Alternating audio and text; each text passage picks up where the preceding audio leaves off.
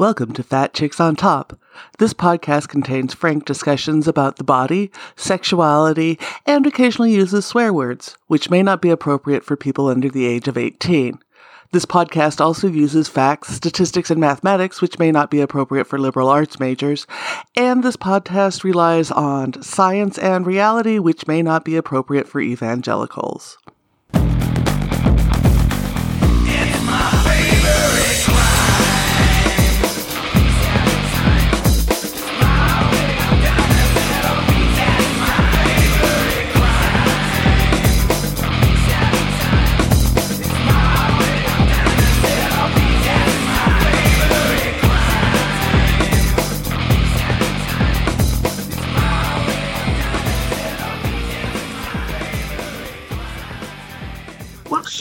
On Top. I'm Auntie Vice here. We're today, here today with Mir Green from Wicked Grounds. For those of you who regularly listen to the show, you know everybody who comes on the show talks about Wicked Grounds and talks about Mir.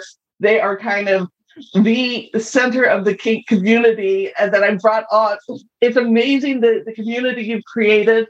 And they've done so many amazing and cool things. I work with them a lot. I work with Wicked Grounds a lot. Welcome to the show. Thank you for having me. It's really a, a, pleasure and an honor. And I love everything you're doing with the show. I've listened to a few episodes now, and just it, it's such a treat having this discussion in your living room that brings in people all over. So thanks for having me. Excellent. Excellent. So I, have been debating where to start because there's so many cool things to start. But I, I guess I'll start with you've done one thing that so many people I know fantasize about. Um, I know people who've consulted with you about this. How do you leave the corporate world to start a kink cafe and do all of these magical things? You know, it, it's funny. I, I was answering this question the other day, and I look back and I think, "Oh, Mir, you sweet summer child." Um, because what ended up happening after many years as a corporate consultant uh, it was 2012 and the middle of the culture wars as we understood them then, when queer people and sex positive people and whatnot were getting once again thrown under the bus. Having come up queer during the Reagan administration, I'd seen this a few too many times for my taste. And I realized that I wanted to be doing something different. I wanted to create spaces where people can be themselves in all of their parts. And I feel like when we do that and we nurture ourselves, it gives us the energy and capacity to sort of fight back against larger injustice and create the world that we want to live in. Um, at the time, I was actually working on a separate concept for a Dyke Cafe uh, here in San Francisco. And we were trying to figure out how to work in alliance with Wicked Grounds so that both spaces could thrive. I'm a big fan of uh, co-opetition, right? I do best when there are other thriving kink businesses in this neighborhood, for example. So back then, we were working with the previous owner of Wicked Grounds, Ryan Psycho Kitty, who is an, also an amazing being, and trying to figure out how to play nice in the sandbox and by a weird coincidence, we ran into a snag with our business at the exact same time that Ryan was struggling with Wicked Grounds. And my number one wild idea to save my idea was to acquire Wicked Grounds. And four months later, we did that. So, um, my big focus has always been creating that safe space and the interesting thing about the BDSM and queer community is, at least here in San Francisco, is this huge umbrella for a lot of other sub communities, no pun intended. So I really wanted to create a space where cross pollination and dialogue can happen between parts of the community who might not otherwise have the opportunity to sit at a common table and talk to each other. And so I've now had the cafe for eight and a half years, which feels ridiculous and amazing. And that's really what's happened that we have the the gay leathermen and the littles and the puppies and the um, lifestylers and everybody sort of coming together to create this hybrid culture of sex positivity. And i believe that that really does have a positive impact on the larger world well beyond us having cool sex lives which we do. And speaking of having a, a large positive impact, one of the things that I found amazing is you kind of spearheaded uh, an effort to keep Starbucks from coming into the leather district. I think you were the only person in America who's managed to get Starbucks excluded from an area, and I loved it. So, do you want to talk a little bit about what happened there? Because that was phenomenal. Well, yeah, and you know, let's not go. Um, you know, I didn't do that. We did that, right? So um, we got a flyer on the door that there was a Starbucks trying to move in uh, one block from us, pretty much right across from Mr. S Leather here in the Leather District. And it would have devastated us. Our margins are razor thin. We are able to make it through by not just being a kink cafe, but also being the go-to neighborhood spot where people can hang out and have a cup of coffee. So Starbucks would have wrecked us. Um, we about two weeks, and they always do these community input meetings when they're going to go into a neighborhood. And I think what usually happens is they have a few plans, a few people show up, they talk, the Starbucks goes in. Uh, that's not what happened here. So by the time we were a day out from the meeting, I'd been rabble rousing all over to our customers, and they had already received several dozen letters from all over the country from people saying you absolutely cannot do this. So the day before the big meeting, um, the head of new locations for this region and the local regional manager from San Francisco came in and had a conversation with me and said, you know, what, what do we need to do to make this happen? You know, we, we can put leather flags on the wall. No, honey, no. So we had 200 people show up to the community input meeting and they didn't even bother to turn around their little plans for the shop. And several people just spoke to how important Wicked Grounds is to them as a community space, a space they can be themselves. And you know, the the moment other people always play back to me is when I I kind of got fist on the table and it's like, do you, do you even know what a little is? Do you know what aftercare is? Do you understand? Like, are you going to be the one giving out condoms? Are you going to be the one helping people negotiate their first scenes? Like, you're not going to do that. Um, and putting leather flags on the wall doesn't change that. And it gets back to this kind of misconception, I think, you know, as a side note that people have about the ground. Sometimes people think, well, you're a fetish themed cafe. And we're not. Um, in fact, if you, if you just walked in, if you weren't looking carefully, for the cage you can put people in or the people drinking out of dog bowls, you might not quite understand what we're doing at first. But we're very much not a fetish themed cafe. We are a place where people can learn to play safe and connect with community. And that's an entirely different project and one that, sorry, Starbucks, uh, you can hang some floggers on the wall, but that that's not you. And to, to, their credit, they were very kind about it. And um, the local regional man- manager for Starbucks came by the cafe the next day because he wanted to see it and um, gave me his card and said, if you ever have trouble again, let me know. And they made a promise to never come within three blocks of us. So bless oh, them. Wonderful. Bless their hearts. Yeah.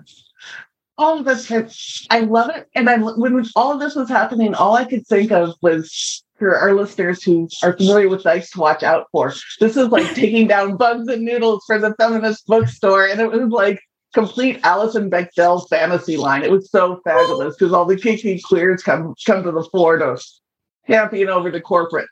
I, you know, I I, mm-hmm. I want to be somebody's ring of keys moment. So that works for me. That works for me just fine. Yeah, yeah. Well, and I think you really speak to the importance of it because it's not just a cafe; it's more of a a community meeting spot with really good coffee. Yeah, that that's if we do that, that's what we aim for. And now you know, we hadn't gone online until the pandemic, um, at which time uh, our events manager, Poppy, who was an amazing force of nature, said, Mir, you're taking our classes online and you're doing it now. I, mm-hmm. I'd had the infrastructure set up for a year and I'd been being a perfectionist about it. And Poppy's like, go, do it, jump in. And as terrible as that entire experience was, it forced us to do something which has been a real game changer. And it takes, you know, I grew up in a three spotlight town or stoplight town in Arizona. I came out queer in a town with fewer than 5,000 people, with more churches than Circle K's in the middle of the goddamn desert. And it was the the fact that I knew that Society of Janus existed saved my life. Mm-hmm. Right. The fact that I could buy a copy of On Our Backs magazine and see leather dykes kept me focused on becoming who I wanted to be. And now, through this miracle of technology, I can literally go to that three stoplight town and have somebody attend our virtual lunch or have somebody come to a BDSM class something that I couldn't have dreamed of when I was coming into the local scene. And that that is a huge game changer. Um, and I think we as Kinksters, we as queer people are reconnected with each other in ways that we're never going back. And that's for the best.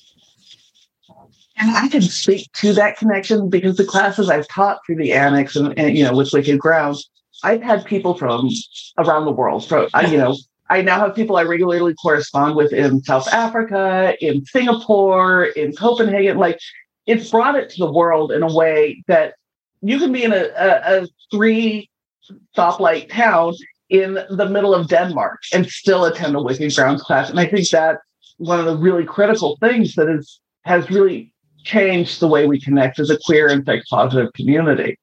Uh, yeah, I mean, two years ago, Folsom Street Fair um, went virtual right in the the middle of 2020, right when we were at the height of the pandemic. There was no way to do anything in person, and Wicked Grounds did a booth there, and Shay Tiziano also did a, a Twisted Windows performance booth um, that we helped with the tech on. And for the Wicked Grounds booth, we just had 12 instructors go back to back to back, um, doing half hour long snippet classes.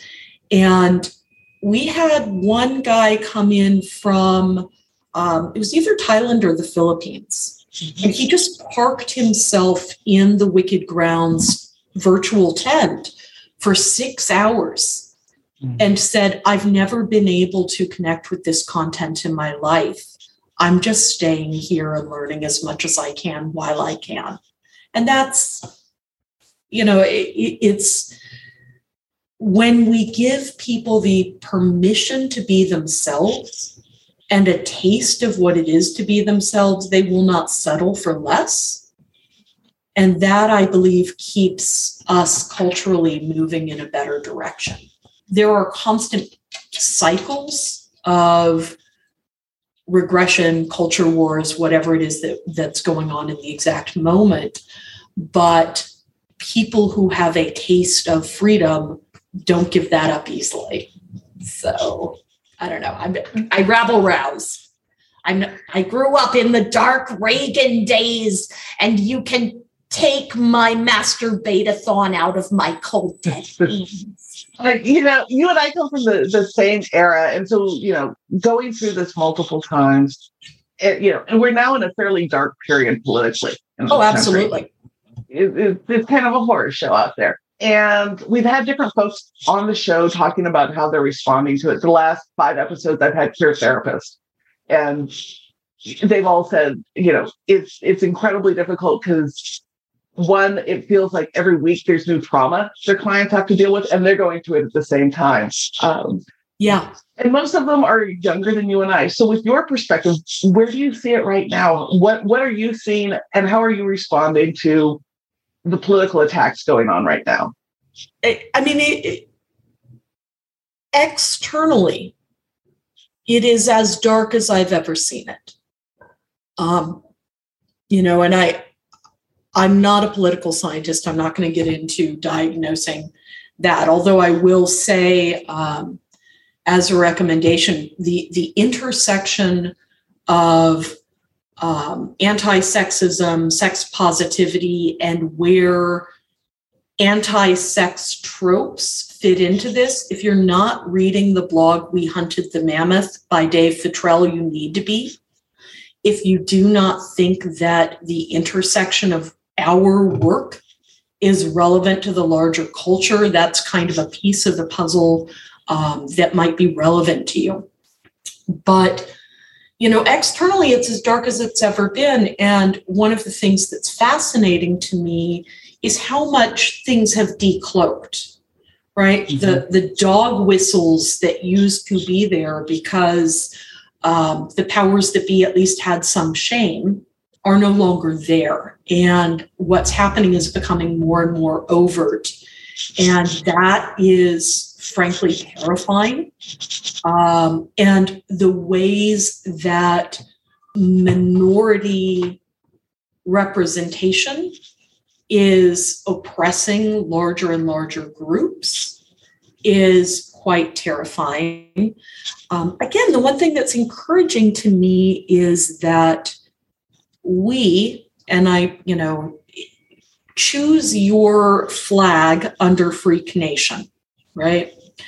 Um, we have organized in ways that weren't there in the 90s, weren't there in the 80s. You know, the first Pride March had 30 people in New York City. So we have a larger culture of people who are not willing to lie down. So that's the positive side, that's the, the potential the other thing that worries me is that Weimar Berlin had an amazing kinky queer sex positive culture in the 1930s. So having the culture is is not enough. At some point, we've got to be ready to um, to fight back and to keep our our rights by force if necessary. I mean, here at the grounds during the uh, during the Trump inauguration, we shut down for the day, but we didn't shut down. We we participated in the general strike. Um, I only gave out support coffees all day, which I can talk about support coffees in a minute. And um, people would come in there. Uh, can I get a drink? No, I can give you a drink because we're organizing all day. And people came in and did first aid trainings for direct action. Uh, people came in and started preparing for what was going to happen. And then a few weeks later, when the border shutdowns began, people came here and used it as their first spot for organizing before going out to the airports. So if we think of ourselves that way we think of our political capacity, we can use spaces like this to organize quite quickly. Well, and that would never be done at the Starbucks. I'll just throw that out there. no, that that's not going to happen at Starbucks. Right. You know what? One of my one of my newest baristas came here because you know here we have support coffees. We give them out. They're prepaid. Somebody has already mm-hmm. bought them, and we give them to the local unhoused or people who are between paychecks or whoever just needs a, a little treat in their life right now. And one of my former baristas came here because the old workplace was giving out um, free coffee to cops. And mm. That didn't feel right in their neighborhood. Yeah. And I love support coffees because you started that right around the Trump election when when Trump was elected in November. That was actually right. um, Zane Rose started that. Zane is a former SF uh, leather title holder, mm-hmm. and was sitting in the cafe the day after the election, going, "We have to do something." You know, can can we at least you know give people something free? And I was like, I don't know how and my barista Jaxie was sitting right there, and Jaxie and Zane worked out how the program would work and how we could do the accounting for it, and we implemented it the next day. Uh, but it's very, I can't take any credit for it other than saying, if y'all figure it out, we will do it, which to be honest is a lot of what i do right? Mm-hmm. i i connect other people who both have a dream and a vision and get them make a space for them to do the thing. There's no particular brilliance to that you know? It's it's literally cre- when you create hospitality and you make a space for discussions to happen cool stuff happens so it does and i've stolen it um, i host an event up here at a kombuchery which is I've been accused of stringing keywords for millennials together because it's a queer comedy show at a Northern California kombuchery once a month. Yes. Um, but we start I, I, took the idea of the both the support tickets that you offer for your classes where people can pay for a ticket for somebody else and the support coffees and we offered them to make it more available to people in the kink community and we actually are able to get more people to come to our events because of that. So it has flourished out beyond just what you're Good. doing. So it does have an impact. Good. Yeah. I mean, dating myself a little bit, there was a performance artist um, back when we were young, Laurie Anderson, who, you know, riffing off of William S. Burroughs said language is a virus, mm-hmm. right? So you know, giving out the support coffee is something that helps one individual, but getting the idea out there that we can create these little small scale, dare I say, communist experiments. That's the cool thing. And I hope people steal it. I that steal this. Yes. yes. Although I did fully give Wicked Grounds the the credit for the idea. But thank you. Yeah. I'll take free advertising. That's fine. As much as I can. So you we talked about identities. There's a couple things I want to touch on.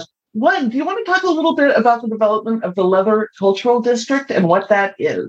Sure. Yeah. When I was first here at the grounds, I used to say that we were in the heart of the historical leather district, or you know what used to be the leather district. Um, many years ago, there were several vibrant, thriving leather businesses in this area. And there are a few that are still holding on, but um, you know, the Center for Sex and Culture used to be up the street. Stormy Leather was one of the first leather businesses I ever went to in San Francisco long before I lived here. Um, Mr. S Leather is still here. Leather Etc. is right across the corner from us. Several leather bars are in the neighborhood. But Soma has been part of, you know, people are very familiar with the Castro, but we've been part of a thriving leather queer neighborhood for decades. And the Folsom Street Fair has been going for over 40 years, having grown out of that culture. And gentrification in San Francisco is very real. Um, Soma has cheap real estate, so that's where a lot of the, the hubs started.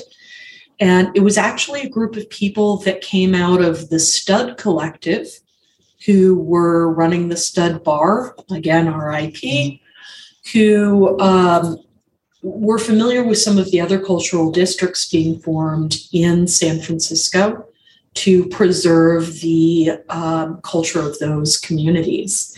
And the first several meetings happened at the stud.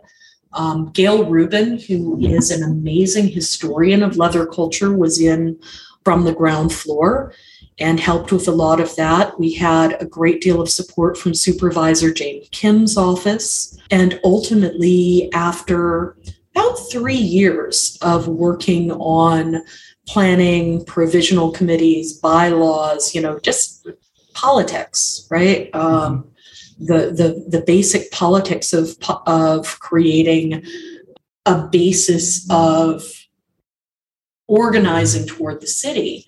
We were able to get the full approval of all nine supervisors on the San Francisco Board of Supervisors and we are now recognized as a living cultural district. So, in practice, that means a few things. It means that when developers come into this neighborhood, they meet with the cultural district they become familiar with what we do um, you know so we don't have people coming in here that try to shut down folsom street fair or up your alley um, it means that um, developers are asked to contribute to the Leather Cultural District so that we can uh, eventually have a nonprofit community space and um, otherwise support education and community building in the neighborhood. Uh, we do a second Saturday street fair which is usually near the Eagle Bar on Eagle Plaza and showcases uh, local queer artisans and artists. It means that we are able to slowly push back against the gentrification of the neighborhood and make spaces for us. And this is one of three explicitly queer districts in San Francisco. There's again the Castro. Um, I think they got up and running just slightly after us. And the Tenderloin Transgender District predates us a little bit. But we do have these three districts which can advocate with the city for the preservation of queer culture and very San Francisco do it in three kind of really different ways that are culturally specific to our communities. Uh, but I, I think it's a real game changer and it will help us continue to have a dialogue with the other neighborhoods in San Francisco and the citizens of San Francisco to understand who we are, what we do, and why we're valuable. So, and it's kind of fun. Like we're right next door to Soma Pilipinas. So we work with uh, the Filipinx Cultural District quite a lot in partnership to benefit the neighborhood. Um, and that, again, it's a cross pollination of our geographic interest is helping us understand and support one another's districts uh, better. So that's cool. It is, and I love the fact that it stayed rooted in the the leather anti-gentrification push that was one of, that was part of the original Folsom Street Fair, right? It's a pushback Absolutely. against and that was 40 years ago. So it's yeah. it's been going gentrification in San Francisco has long been an issue. It's just I think getting worse, or at least more visible. I don't know if it's worse or just it's it's more obvious. It's more obvious. I mean the the economic disparities you know again as as a retired statistics nerd the economic disparity nationwide and here are inarguably at their worst since the 1920s or before and that never leads to good outcomes the other quick thing i want to say for those who might be in the bay area when we wrote up the membership um, agreements, I should say in full disclosure, I'm not on the current board of the district. I am a member and I did help write the bylaws. But when we were drawing up the membership requirements, we did so quite broadly so that people who live in the neighborhood can automatically be members of the district. People who own or work in a business in the neighborhood can be part of the district, but also people who identify as queer and or leather and have a cultural tie to the businesses and, and organizations here can apply to be members. So if you live in the East Bay or you live in the Castro, this is still your district. And I really invite people nationwide to look at what we have done. Um, obviously, the way that politics works in different cities and states varies wildly. The closer we get to the municipal level, the more wildly things change. but I know people are listening to this podcast from all over. And it's interesting to look at what a committed group of people pushing hard can do to drive change. And again, some of the powers that be that would like us to not be who we are have understood this for years. And they're very intentionally running for railroad commissioner and dog catcher to create blocks of small local power that have been building over the past 30 to 40 years. And there's been a huge commitment to make that happen. We too should we choose to do so, have the ability to use these mechanisms to create safe, safe spaces. Um, and I'm, I'm blessed to live in San Francisco where we've greased the wheels on that for many years, but literally anybody anywhere could take those steps. And the political science nerd in me wants to like replay that to all of the poli sci 101 people of like this is why local politics is important right? Absolutely. Yeah. The ability to make change on the national level isn't going to happen if you don't have that base. So you have to start local yeah no and i you know i actually moved here from austin texas so you know i'm very familiar with that feeling of being a vibrant blue shiny belt buckle on the bible belt like i, mm-hmm. I i'm not when i advocate for local involvement i'm not doing that from some pollyanna position of oh well you live in san francisco that's easy. Um, you know i did this in austin. I did this in phoenix. Not known as a, a, a liberal bastion of the world.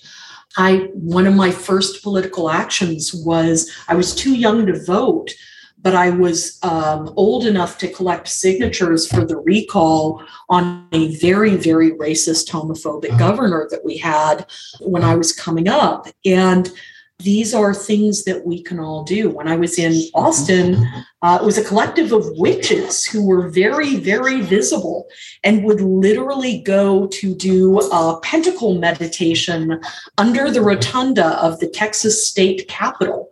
And we did this every week so that mm-hmm. people could see that we were there. And after a while, the guards were just like, well, them witches like to meditate, you know, but it was it was visible. It was a way of saying we're we're here, we're queer, we're in your face. And that does mean something. It's incredibly important. And people, you know, I've seen these not so much in the last year, but you know, a couple years ago, these pieces about, well, do we really need pride? Or, you know, have we reached a point of we're out? And all I can think of is what type of little happy bubble do you live in? I grew up in Southeast Idaho on a farm. Like right. visibility is incredibly important. You know, if you're a baby queer, you need something to hold on to, especially if you're in these podunk towns. I was terrified. My first pride in Phoenix, I was absolutely terrified my first time going into a gay bookstore was um, was a different drummer in Laguna Beach, California. I was 18 or 19 years old.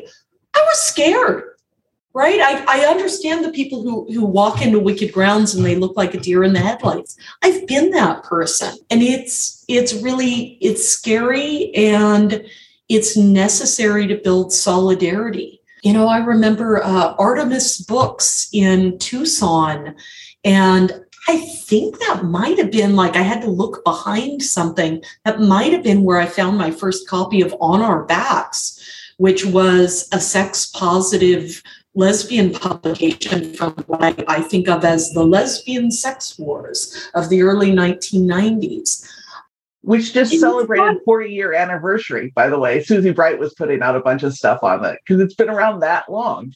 Well, yeah, well, and you know, um, Susie Bright in particular, like one of the biggest first political actions I remember was her taking an anti pornography report, the Meese report, that had just been released by the Reagan administration and having a huge performance art piece where she masturbated to it. And I was like, oh, that's, you know, sometimes that is how we fight back. We mm-hmm. we squick them to death, right? It's really hard to, you know, if we signal to each other that we are still here, it is much harder to become isolated. And the isolation is what allows us to roll over and let the powers that be dictate our lives. Silence equals death. Sorry, you, thought, you thought you were tuning in for like this super i was going to talk about kinky shit you're like i'm going i'm tuning into Mir from wicked grounds i'm going to get kinky stuff i'm going to learn how to like smash somebody's balls and then what the fuck? Uncle Mir just talks about politics for an hour. What the hell? It's a different version of smashing the patriarchy. That's that's all I can say. I am uh, smashing the patriarchy is probably my favorite kink. It's way up there. But you know, people who have taken my classes aren't going to be real surprised by this, right? Like my teaching is all at the intersection of our kink identities and our power right? And I, I've been a, a magic witchy woo woo teacher for longer than I've been a kink teacher. And what I teach doesn't look explicitly woo, but you know, I just did two days ago my diving deep class, which mm-hmm. is really all about self awareness and self empowerment. And it happens to be in service of figuring out what you want to do in a kinky way. Um, but I think that over and over again, what I'm most interested in is us developing an iron core mm-hmm. from which to act. And particularly, like if you're a submissive, I was joking, like bad dom. You, this is my classes are kryptonite for bad doms, but that process of self awareness, that process of like I've connected with my sexual life force and that's not going anywhere. And when I've got that running, I can do anything. That extends to a lot of things. And suddenly we become very powerful in the world at large. So it, it is all connected. Pride, you know, pride is not a party, it's a process. And it's a process of becoming so literally shameless that you can get out of your own way and be effective in the world. And yeah, do we still need pride? Absolutely. Do we need kinksters at pride? Yes. Do we need people who look like they're straight because they are in a huge bisexual polycule? Yes, we need them. Do we need ace people? Yes. Like, you know, everybody who wonders if you belong at Pride, you probably do. Uh, the people who never wonder if they belong at Pride, eh. but what I saw this year was some of that kind of trivializing, woo, of three years ago was gone. You mm-hmm. know, the pride here in San Francisco was two days after Roe fell and people were defiantly pissed. There was a kind of, I am defiantly going to be in your face and be fabulous that I haven't seen in a while. That I haven't seen since probably, you know, ACT UP was fighting against the AIDS crisis. I think we all got shaken in a way that reminds us who we are. But you know to not be doom and gloom about it like the fact that we align with one another there's a reason that we can gay marry now. Yeah. right? There are reasons that we uh, don't at this moment have sodomy laws on the books. And we just need to, to connect with that and continue to fight for it. One of the things that's become crystal clear the longer i've worked in this is that you cannot that coming into your own pleasure and embracing who you are sexually is an act of political resistance. Absolutely. You cannot divorce the two because once you discover who you are and you commit to your own bodily autonomy and pleasure and all of that, that's going to extend into your political views. Um, and it has to. It has to to keep you safe. It, it absolutely has to. And, you know, I've I've seen my favorite pleasure activists over the years, you know, the people who were my role models were Annie Sprinkle, Susie Bright, Carol Queen, Midori. And, you know, these are all people who went forward toward this integration of sex and activism. And, you know, they're all still at it.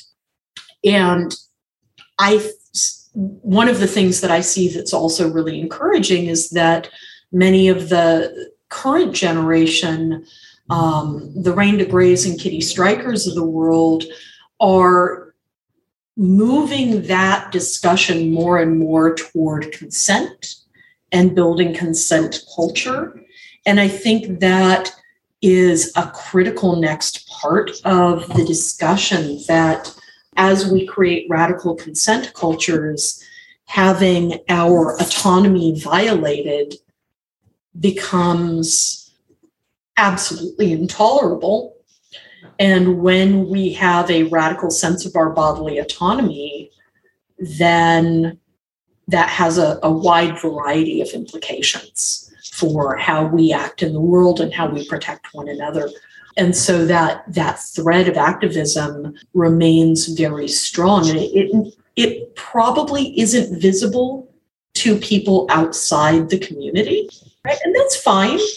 You know, people who are interested in the trope of kink may not see that, but I think most people who become active in their local kink scenes very quickly become aware of the need to protect our communities and mm-hmm. that ripples all the way out and frankly if the only thing you do as an individual is to create a better consent culture and create healthier munches and organizations, if that's all you do, you have done something amazing. It's again like the idea of the support coffees by creating this culture of consent and this culture of co-opetition, we move the world in a better direction.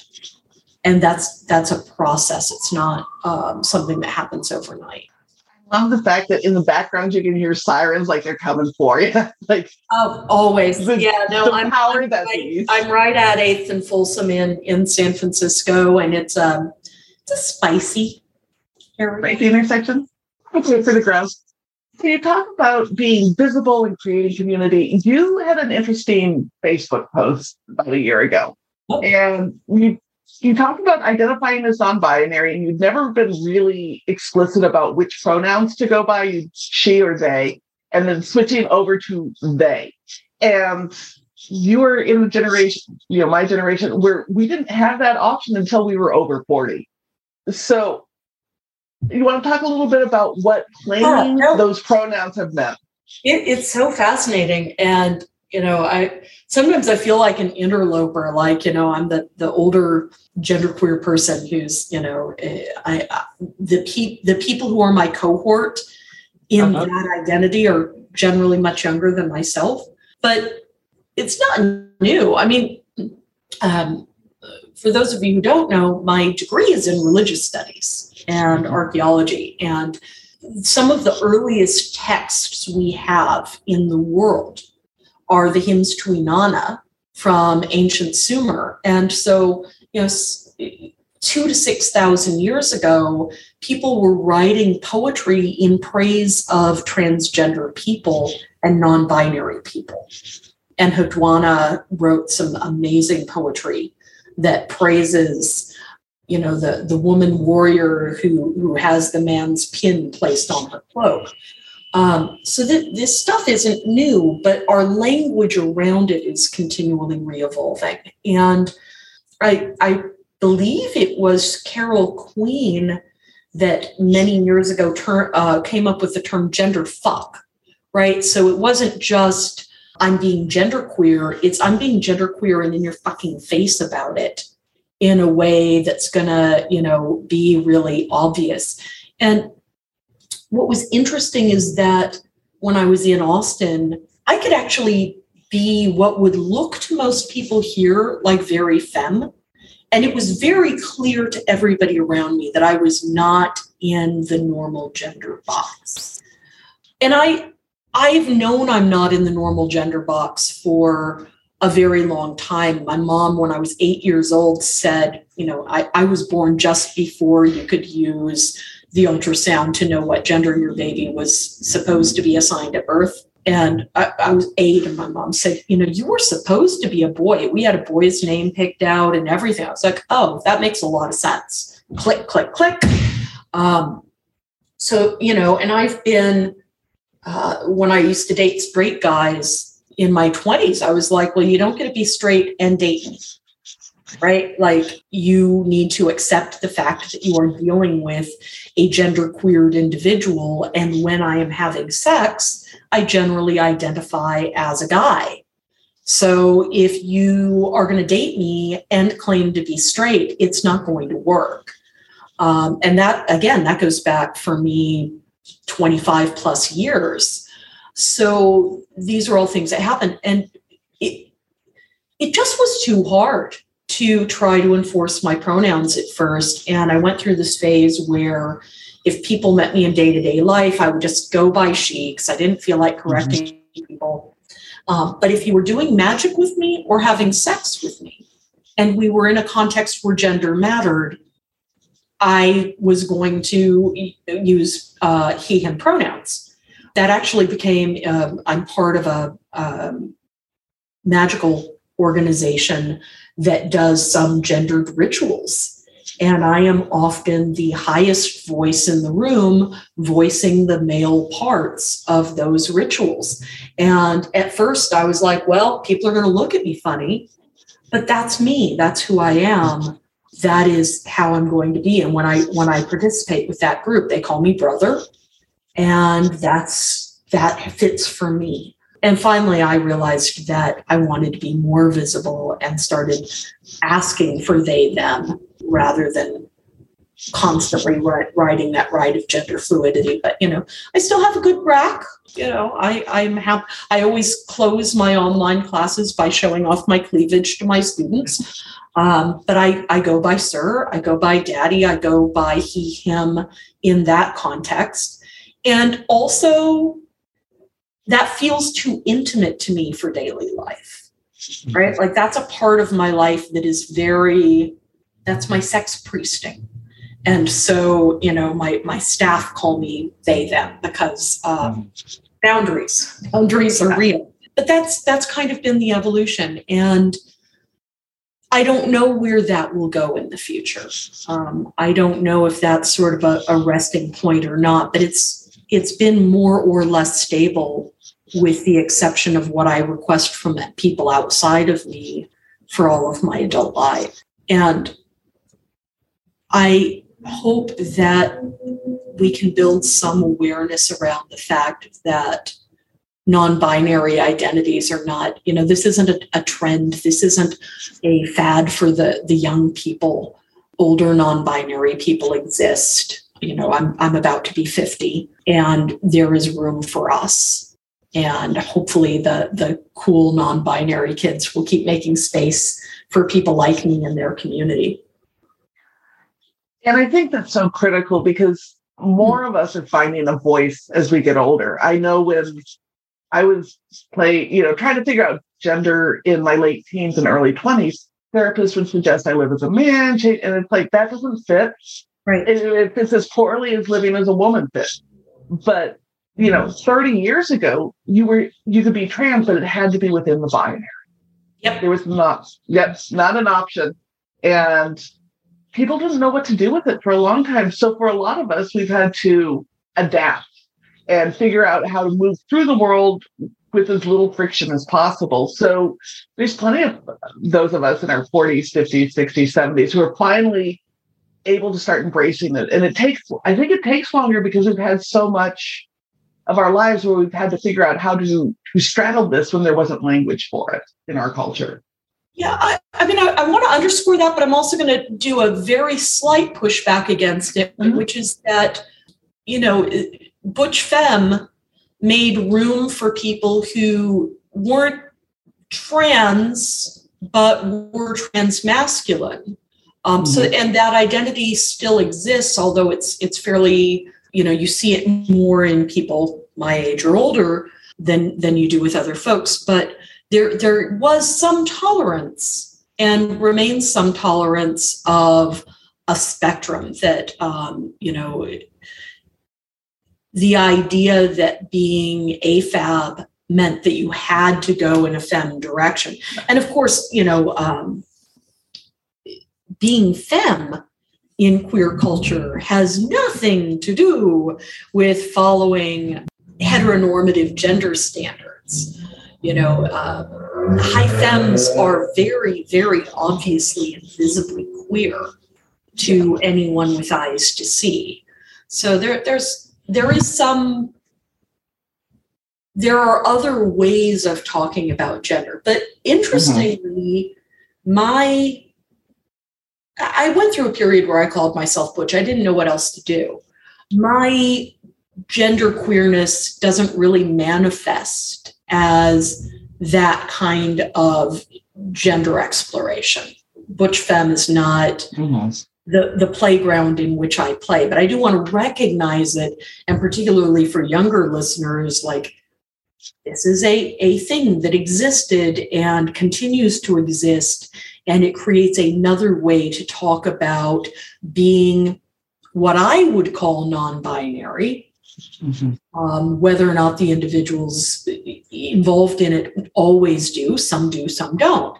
Um, but there are there are a lot of ways of exploring this, and um, I, I, don't know. We, two days ago at the the second Saturday booth, we were having a whole discussion about like this stuff isn't new.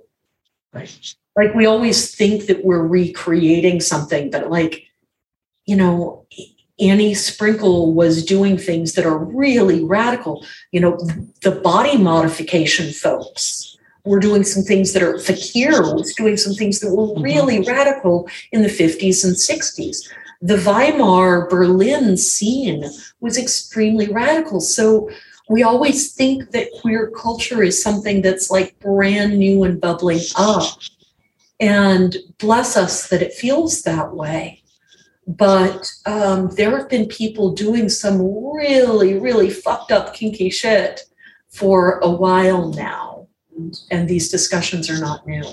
They're not new and i will say with like the the butch femme and butch and then you know in in black lesbian subculture you have aggressives it's growing up in that cult you know in, in, queer culture and stuff it never quite fit the same thing as non-binary for me. Yeah um, right because that's that's a lot about gender expression as well as identity and so i think the ability to be non-binary without having to be androgynous, without having to have your expression match your pronouns, that is new in our culture. Like yeah. that, that's that's the new part. Um, yeah, is you don't absolutely. I was I was not prepared to be Annie Lennox. Yes.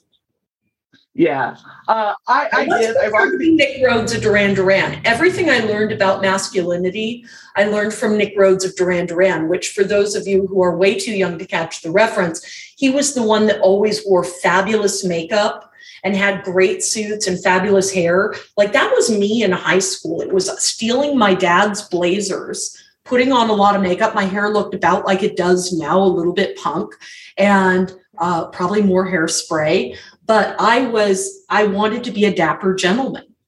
And I still kind of do, except for I'm too lazy to be dapper now. And I'm very cosplay because I own like five identical black t-shirts and three identical pairs of blue jeans. So if you ever want to cosplay Uncle Mir, that's how you do it. Yeah. For me, it was Boy George. Oh yeah. Like I was somewhere between Boy George and um, uh, Grace, can't remember, Grace Jones. Grace Jones. Grace, God, she's just a force of nature, isn't she? Right? Still is. Yeah. Uh, she's like 79 this year. Amazing. Amazing. You know, her her Williams blood only came out a few years ago and it's fierce as fuck. Right? Yeah, we need to do um, another entire episode on music, but I, I recognize that we're probably coming on time. If our readers want to connect with you, if they want to support the cafe, if they want to find a class, if they want to join your Patreon, all the things, where do they go? all the things. For easiest place to go is wickedgrounds.com and that will have links to all the other things. You can find both Wicked Grounds and a lot of other really cool community stuff at forbiddentickets.com. And that's a ticketing site that is made for the kink community by the kink community and they're going to be able to give you all of our um, online and offline classes. We literally only exist through the generosity of Wicked Grounds members on Patreon. You cannot search for us on Patreon because we're adult content. So you have to mm-hmm. type in the URL and you can go to patreon.com slash wicked grounds and I really hope that you will do so and, and keep in contact with us. Um, the other thing I'm going to ask is while you're on our website at wickedgrounds.com, sign up for our newsletter. I send out about three missives a week with the upcoming roster of classes, things to look out for, shout outs for things like Fat Girls on Top. And um, it's really one of the best ways to stay connected. Um, if you're in the San Francisco Bay Area, you will be able to find us at Up Your Alley in the end of July, which is the Gay Leather Street Fair locally. Um, the Leather and LGBTQ Cultural District, which I've mentioned before, does a street fair called Second Saturdays pretty much every, you guessed it, second Saturday. And we're also uh, excited once a year Livable Cities puts on uh, Soma uh, Sunday Streets, which is part of a set of festivals that they do all over San Francisco to highlight local neighborhoods.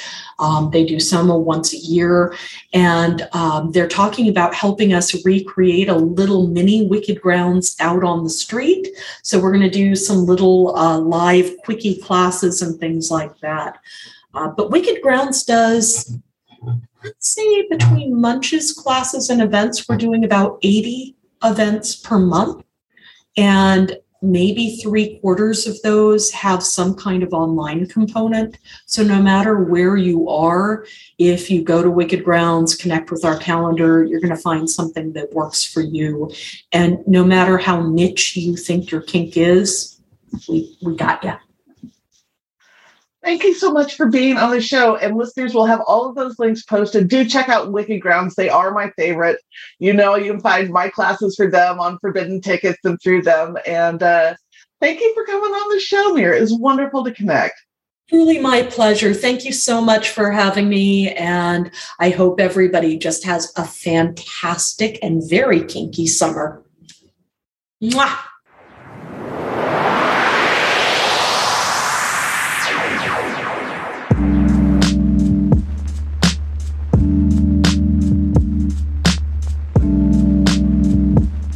And now, a moment of gratitude. Community. I am I'm so profoundly grateful to the ways that we weave together and especially as we come back out of the pandemic i see this whole generation of newer kinksters weaving their way in and getting involved and really taking ownership of being part of the kink community that they want to be in or the queer community, the trans community. Like we have a lot of different folks here.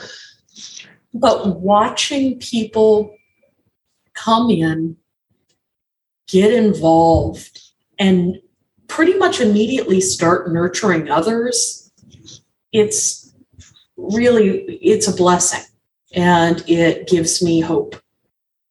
What I'm saying is, I'm grateful for you, dear listener. Dear listener, you can't see me. I'm look, leaning over to the microphone. Thank you for being here. Listen to more things like this.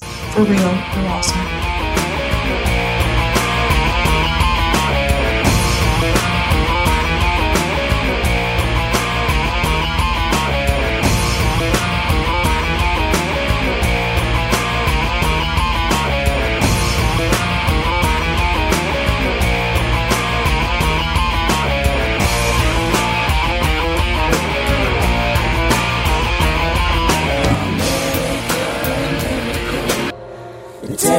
Of the world. Thank you for listening to this episode of Fat Chicks on Top.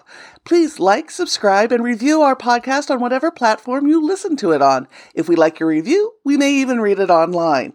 This has been an Auntie Vice production. Producer and host, Rebecca Blanton. Audio production by Sharon Smith. Music by David Manga. And more music by Sharon Smith. For more information about Fat Chicks on Top, please visit our website for all things Fat Chicks at fatchicksontop.com.